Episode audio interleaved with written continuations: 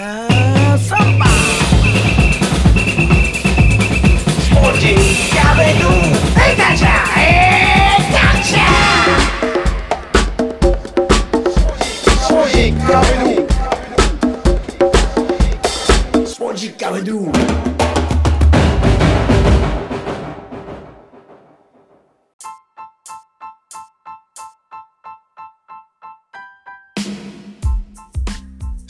スポジッカビドゥ第129回ナビゲーターの沢田達也です。この番組はセレクター塩の提供でお送りします。さあ今回も驚く縁でつながっていた方と出会うことができました。この番組を通じて知り合った方たちとは不思議なことに共通する知人がいたりすることが多くて本当に驚いているんですが今回も同様です。少し前に元サッカー選手が海のない国で寿司職人をしているという回を配信し、スロバキア在住の長澤圭介さんからお話を伺ったんですが、その長澤さんからの紹介でインタビューをしましたら、この番組に出演していたことのある方たちとつながりました。では、早速お聞きください。出身は兵庫県はいで合ってますか、そうです。兵庫県の姫路市出身です。あはい。今年27歳の年ですか、はい。そうですね。はい。今年27になります。はい。もう27歳にはいなられてるんですよね？5月24日生まれ。そうですね。はい。はい。もう27になってます。はいまあ、どっから話を聞いていこうかとすごい迷うんですけども、そうですよね。はい。うんそもそも27年間の、まあ、半分以上はもうサッカーにはい。捧げてきたと。そうですね。小学校1年生から始めたんで、まはあ20年弱ぐらいですかね。うんはい続けてました。あの小学生の時からもうクラブチームに所属していたんですか、あ、そうですね。まあ小学校の少年団に入り、うんまあ中高は、まあ、いわゆるこう学校の部活ではなくて、姫路のエストレラ姫路っていうクラブチーム。に入って、まあ一応プロを目指してやってました。あのー高校も同じくエストラ姫路のとそうです。はい。ころに入っていたんですけども、うんうんはい。あのーまあ、僕静岡あの生まれなんでおお。エストラ姫路でもホームページ見たら、はい。はい。がっつりこう選手育成しますっていうぐらいそうですね。はい。本格的なクラブチームだったんですけども、うんうんうんえー当時どんな感じでしたか？中高。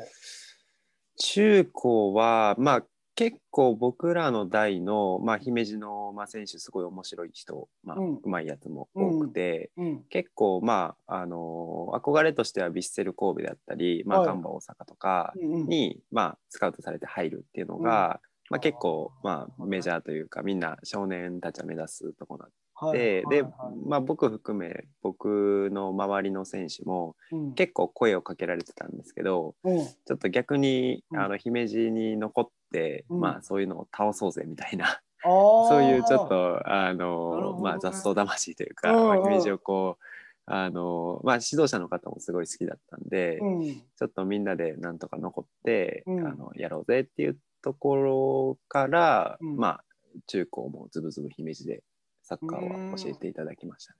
ポジションはどちらなんですか、ポジションは結構転々としたんですけどはい、最後大学で落ち着いたのはサイドバックで落ち着きました。サイサイドバックで落ち着くっていう、すごいなんかこね。はい。う、気気になる残し方ですね。え小、小学生の頃はどこだったんですか？小学校の頃は結構まあキーパー以外は全部やりましたね。あ一番やった思い出がある場所はどこなんですか？一番やった思い出はボランチとかトップした、まあ真ん中真ん中の選手です、あね。あはいはいはい。はい。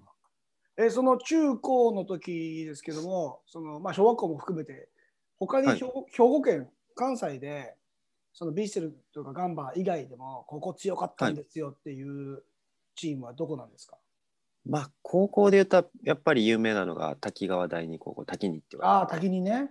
ですね。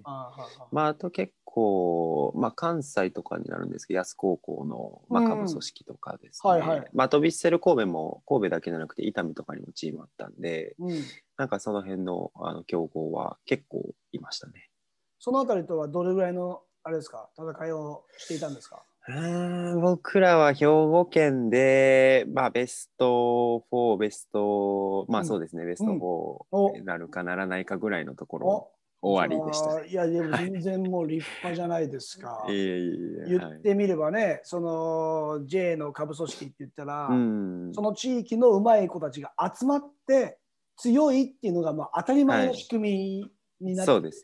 ると思うんですけども、はい。あー最近だから静岡勢がすごく調子悪くてですね、うあんのジュビロ清水エスパーです、はいはいはいはい。そんな話の中からあの地域のうまいやつが一集まってるはずなのに、うんよ弱いはずがないってあの、はいそんな話を聞いてはいはい。た確かにっつって。ものすごく胸が痛い話だなっていう現実をこうねあの感じたんですけども。でも関西も関西でやっぱり育成のねガンバにしてもはい。そうですけども、セレッソもそそううですが。ですね。はい育成がしっかりねしていはい。るという話も聞きますんで、うんやっぱりいるでしょうねすごいやつが。そうですね。うん。そこから大学は関西学院大学サッカー部にはい。入るわけなんですけども、はい。ここでもレギュラー争いが厳しいと思うんですがはい。はい。どうでした？まあ、えっと、結論、まあ、感学に入る入部の、こう、なんですかね、自己紹介みたいなの。はいはい僕は、はまあ、ここに入ってうんプロになりますみたいなのを豪語して、おあの入ったんですが、はい、まあ、最後の大会ではスタンドで、あの、声を張り上げてましたね。4回戦的に。はい、そうです。ああ、もうすごい厳しい。あのそれこそ、あれですね、紹介していただいた海のない国うんうんうんでうん寿司をしている長澤はい圭介さんが、長澤君、はい。一応先輩なんですよね。そうですね、はい。ですよね。91年生まれの長澤さんとうんうん93年生まれの,、はいはいあの佃さんということなんですけども、はい。ちなみに長澤さん、どんな先輩でした？長澤君はわけのわからないぐらい足元があのうまいうまい選手でしたよ。ううまうまかったです。ドリブル好き。ワンピースでいう能力者ですね。多分ドリブルのミーぐらいを食べおお、本当にだから、はい本人もドリブルが好きですとはいいうことも言ってそうですねましたし、それでも、はい。あの大学で全う然、ん。あの通用しないんですよってってたんですよ、あでもはいはい。どうですか？通用してました？ああもうかなり目立ってましたよ長澤君は。はい、はい、かなり目立ってました。えーまあそれぐらいのね、実績持ってる人たちでさえ、はい。プロになるのが難しいとそうですね。いるはい。んですけども、えー実際大学卒業するときに、うんうんあのーまあ J リーグのチームも含めてそれ以外の JFL であったりはい。社会人のチームっていうのが存在するうん中で、うんうんうんサッカー続けようっていう話とかもあったんですか？えそこの部分はうん。あの目指してはいました。あのそうですね。J やる以上は、まあ、J 目指して、まあ、プロを目指してうん。あのやりたいっていうスタンスで、まあ、部活にも取り組んでいたので、うん。やったやっていたんですが結構、まあ、怪我とか、まあ、腰の怪我が結構長かったんですけど、まあ、4年間サッカーをしていて、まあ、多分1年ちょっとぐらいは、まあ、リハビリとあの向き合った時間があったのかなっていう今で思うんですけど、まあ、そういうところで3年生ぐらいの時にちょっと、うん。あのシフトというか、うんうん。はい、を考え始めたっていうのがあ本のところです。腰もともと弱いんですか？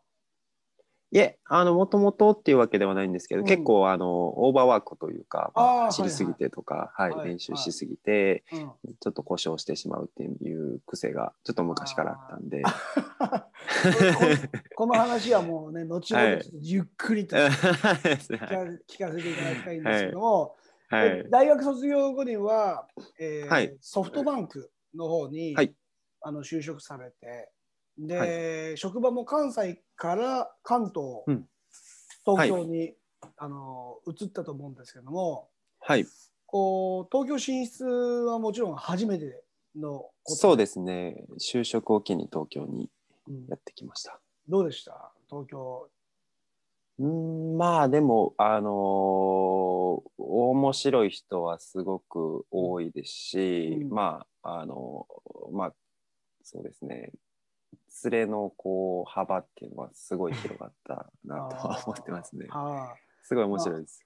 なんか静岡育ちなので、はい。軽はずみにこう関西大阪とその東京の話なんていうのをうんうんこうんう例えで言えないんですけどもうんうんうん。関西出身の佃さんから見て東京ってはい。どんなところですか、東京ってどんなところ？とんがってます？ああ、もうかなり尖ってると思います。結構姫路はい、姫路のあの僕の周りの友達なかなかこう外に出たがらないというかまあ僕もそうなんですけどあ地地元愛がすごい強いんですよ。あ。そそうなんですでね。僕もはい、うん。あの地元愛すごく強くて、うん。まあ、姫路も好きなんですけどうん。でもやっぱり東京も結構好きで、はまあ、やっぱ出会う人が、まあ、尖ってて面白いっていうのが、ねもう刺激にあふれてる街ですね。やっぱりそのあたりであの、ええ。まあ、関西でも大阪、まあはい。それこそね、大阪都にするってうんうんうんうんいう投票をちょっとまあ結果的はい。に敗れてましたけども、はい。そはい。の大阪と東京って比べるときにカラー全然違うもんですか、うんうん、そうですね。全然違いますね。まあ大阪の方がちょっとなんかこうガツガツした感はあるのかなと思ったりするんですけど。はいなんか街のキャッチ一つ。うん、結構大阪ってこう大阪のキャッチってこうゴリゴリ粘ってくる感じだと思うんですけど。ずーっとついてくるみたいなね。はいあそうそうそうそう。なんか笑うまでこうあのついてくるみたいな。ええそれほど面白面白くないのにみたいなね。うん。うんはい。ノリがね、またあの違うんで、それはそれで面白いかなと思ったりするんですけど。うん。えそんなあの、まあ、東京にあの拠点を移してで、はい。僕すごいあのこの会社のソフトバンクの話のところで関心にししたのが、うんえーやっぱり今後あのものすごく需要が、まあ、うん。伸び伸びてくるというかあの絶対なくならない職業じゃないですか。そうですね、インフラの部分なんで、うん。ね。はい。極端に言うともう銀行員よりも安定していくと思うんですよね実際は。知ってます？中国とかってもう銀行ない。ら,、ないらしいですよ。もう。うん、結構金融は結構いろんな、まあ、情報が、はい、ありますね。そうなってくると、まあいい選択をして、うんうんうんうん。でまたもちろんその情報量が、うんうんうん常にアップデートされて新しくなるからうん。はい。であれですよね担当してるのは営業で最初にそうですね、はい。お法人担当されてたりした時そうですね、はい。法人営業ものすごく、あのー金額を動かすような企業の人たちうんうんうんうんを相手にするので、はい。まああれですよねどんだけメリットあるのっていう話を、うんうんうんうんうん。多分ねあのされて、でこっち側ははいこうですよっていうふうに、はい。ちょうど僕も、あのーお店を出した時に、うんうんうん。まあ、それこそ携帯電話でソフトバンクうんうんさんか営業が来て、ああ、そうなんですででスタッフ何台持たせるみたいなはい、こはいとを。したことがあって、うんうんうんうん。で今現在もあのソフトバンクを利用は、うん利用はしてるんですけど、あ、ありがとうございます。ここここ言っとかないとちょっと、はいうん後で話になっちゃう。はい。はい、でそんな中で、はいあの仕事の難しさっていうのもあるんですが、どうですか、はいここまで振り返ってみて。そうですね。まあ、今、結構、まあ、安定とかい、まあ、あの、おっしゃっていただいたんですけど、うんうん。もともと入るときは全然、まあ、安定とかは、まあ、全然求めていなくて、まあ、はい。どちらかといえば、こう、なんか、とりあえず刺激的だから入ったっていうのが、まあ、一番、あの、大きいかなっていうのがあって、まあ、はい。というのは、まあ、孫さんとかよくうん。いろんな事業ですね、まあ、はい。 PayPayとかもそうなんですけど、はいはいはいあれも実はソフトバンク裏で関わってたり、まあ、ヤフーとか、うんうん。 WeWorkとか、本当にいろんな事業をソフトバンクやっていて、うん。まあ、実際に今あの働く上で法人営業をしてるんですけどはい。例えば携帯だけではなくて、うん。まあ、会社にこうペイペイ導入して、はい。まあ、あのなんですかね、うん。えー社員のこう財布を握りませんか？みたいな提案をしていたりとかですね、はいろんなあの複合提案できるので、まあ、うん。そういう意味では本当に毎日刺激的でうん。こう営業していて実際300個以上商材売るものがあるんですね。え？でそうそうなんですよ。はい。すだから把握してるってことですよね。まあ あのじゃ触りだけ。いやでもね300個、は いすごいですね、300ぐらいあっ数が。てでそうですね、まあ、うちの商材使ってもらって、まあ、うん。お客さんのこう売り上げをどう伸ばすのかっていうところを、うん。あの注力した営業ができるので、うん。まあ、そういう意味では、まあ、ただのこうパッと見の携帯屋さんとはまた違う、うん。あのところが見えてうん毎日すごい面白いですね。あー。じゃあはい、自分に楽しく仕事してます。合ってる仕事かなそうですね。っていうのをはい、感じられてるんですね。やってると思います。サッカーの方はもう一は切あれですか、あの離れちゃったんですか？そうですね、まあ、社会人なたまにこう会社のうん。サッカーチームの,、はい。あの助っ人とかで呼ばれたりするんですけど、おこう言い方あれですけどうん。燃え尽き症候群というか、まあ、あ大学でやりきったっていうのが、まあそれはそうでしょうね。確かにね。結構サッカーからは今離れちゃってますね。だから同年代でもちろんこうマはい。ッチアップ,、マッチアップしたプレイヤーとかが、うんうんおも表舞台 J リーグとか、はい。で活躍してる選手はい。もいたりしますもんね。そうですね。例えば僕の代ではは3人小谷宏斗っていうはい。今レイソルで出てるんですけど、はい。とか小林聖子は選手とか。いはい。あと僕らの代だったあの井筒陸也が徳島ボルテスに入ったりとか、ああそれも同じあれですか学校出身？そうです。同じ科学出身で、え？はい、漢学以外でいうとどどの世代になるんですか？代表レベルとかでもいいんですけど同年代93年生まれ。室谷が1個下なのかな。布谷同世代。室谷室谷ね。あのはい。代表に入ってる、はい。あと同世代はちょっと。え？ふ不作 あんまりあんまりあんまりいないですか？あんまりいない。えかな、え代表代表はどうなんだろう、まあ代表じゃなくてももうこんなみんな知ってるでしょっていう人がいたら、あれですけどまあ分かりやすいかなと思ったんですけどでも室谷選手は分かります。パッともはい、うイメージつきますし。でも、結構同年代だとねもうずーっと学生時代からこいつは本当にずーっと代表呼ばれてる、アンダーに呼ばれてはいるっていうふうになので印象的な、ね、プレイヤーがいたりはするんですけども、まあ、うん。そういう彼らが活躍してるのをちょっと見たくないからサッカー見ませんっていうのが一時期こう20代多分大卒高卒でみんなが経験はいするところですよね。そうですね。うんシャットアウトして。はいそこからハマっていったのが はい走ること。そうですね、はい、トレイルランニングという。トそのトレイルランニングに はいハマるきっかけの、まあベースとしてはい、そもそも走るのは好きだったんですか？昔から。あ走るのはあの、大好きでした。あのサイドバックだったんで、もう、で大学まあ大学のところでね、サイドバックっていう話をしましたけども、はい、もうシュートを打ちたいサイドバックだったんで、ちょっと若干あれですもんね、酒井宏樹的な顔してますもんね。あ本当ですか？い、や、でも、さなんか、はい、さサッカー、元サッカー王国静岡的な話だと、はい、やっぱり走るの好きな選手っていうのはそんなうまくないみたいなことをこう言うんですけど、はい、だから走りたがらないんですよ、みんな。もう大走るの大嫌い。はい、はい、はい、はい、それでも佃さんは昔から結構走るメニューでもそんな嫌な感じそうですね。しなかった。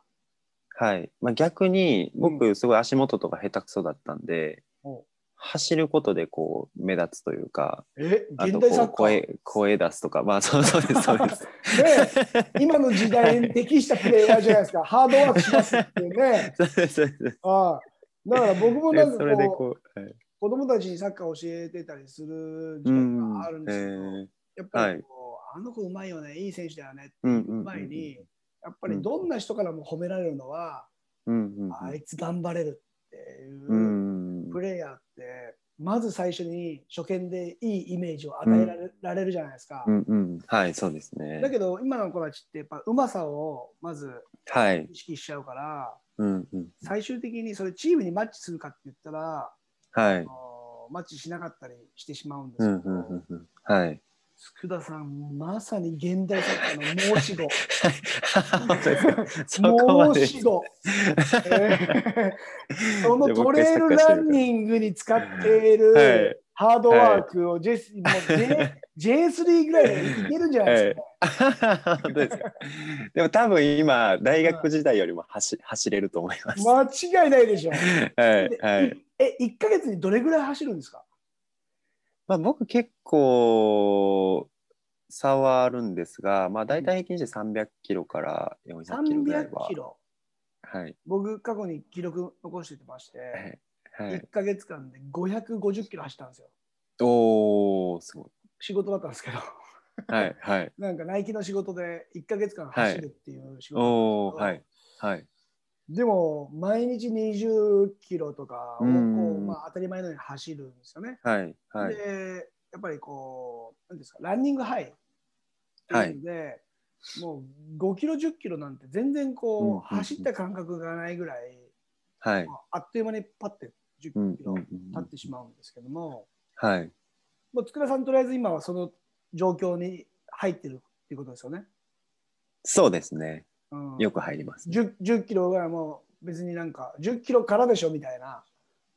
そうですね、大体、まあ、大会に出るときとかは、まあ、うん100キロ以上走ったりするレースとかによく出るんで、はいはいはいはいはまあ、100キロからが勝負みたいなあの こともありますね。い。え、あのーちょっとこう一般的な会話の中でハーフマラソンとかはい出たりしたんですか？ああ、いや、そういうマラソンはない。あまりこう興え味なくてー。やれてないです、じゃあフルマラソンとかもない？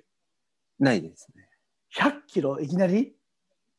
初めて出た大会が、はいあの250キロは、を、はい、250キロ？はい、あのゴビ砂漠っていうモンゴルのゴビ砂漠？あをゴミ砂漠出てるんですか、出ました。ええそれ初めての大会で、そうですね。初めてお金出してえ走っえたっていう経験がその大会でした。やばっていうか全然これもう聞いてる人たちと距離 距離感が離離れていってもすいません。い参考にならないぐらいもう250キロって言われてもみたいやな全然大したことないです。静岡から東京ぐらいの距離ですね250キロっつったらそうですね。大体それぐらいの距離。それを砂漠ですもんねそうですね。はい。ゴビ砂漠を。あれってなんかチームでしたっけ？あの大会って。いや、あれはえ個人で出ましたね。チームででも出れるんですが、僕が出てた個人な何をきっかけにそうなっちゃったんですか？その走るところに取りつかれたんですか？走るきっかけは、まあ、東京の某美容室、あ野菜の名前の。ブロッコリーさんが、まあ、何秀樹さんから、そうですえね。えで、まあ、失恋を、まおあ、したときに。失恋してる？はい。失恋がきっかけですね。ええ で、髪切ってもらってる時に、あまあ、結構僕、社会人になってから2年間ぐらい本当に何もしなくて、サッカーもしなくて、結構ブクブクに太っていって、はいはい。で、だんだんこう、まあ、いわゆる普通のサラリーマンみたいな、うん。まあ、飲みに行っては2時 ,2 時にラーメンを食ってみたいなことを週3ぐらいでするようなはい。はいはいはいサラリーマンになっていって、まあ、ブクブク太っていき、うん。まあ、そしたら彼女に振られっていうこううん。なんか変な循環がはい。あって、まあ、それに対して秀樹さんが、うん。まあ、ちょっとお前太ってるしダサいから山行こうぜってことで、まあ、連れ出していただいて。言いそう。言いそうですね いかがだったでしょうか？まさかのサッカーつながりではなく、トレラン仲間だった共通の知人。ナンバー32、首長族の髪を切った日本人美容師藤川秀樹さん。ナンバー37、世界50カ国を夫婦で旅して店を開業した中尾夫妻。チームチキンハート。しかもその藤川さんの店で髪を切っていて、太ってるしダサいからちょっと山行こうぜ。どんな人物なのか、代官山の美容院ブロッコリー、ぜひ行ってみてください。接客はしない店ですので気を使わないと思います。これまでにないケースの展開、ここからさらにぶっ飛びトークが炸裂していくんです。どうぞ続きもお聞き逃しなく。ここまでのお相手は沢田達也でした。Muchas gracias. Chao, adiós.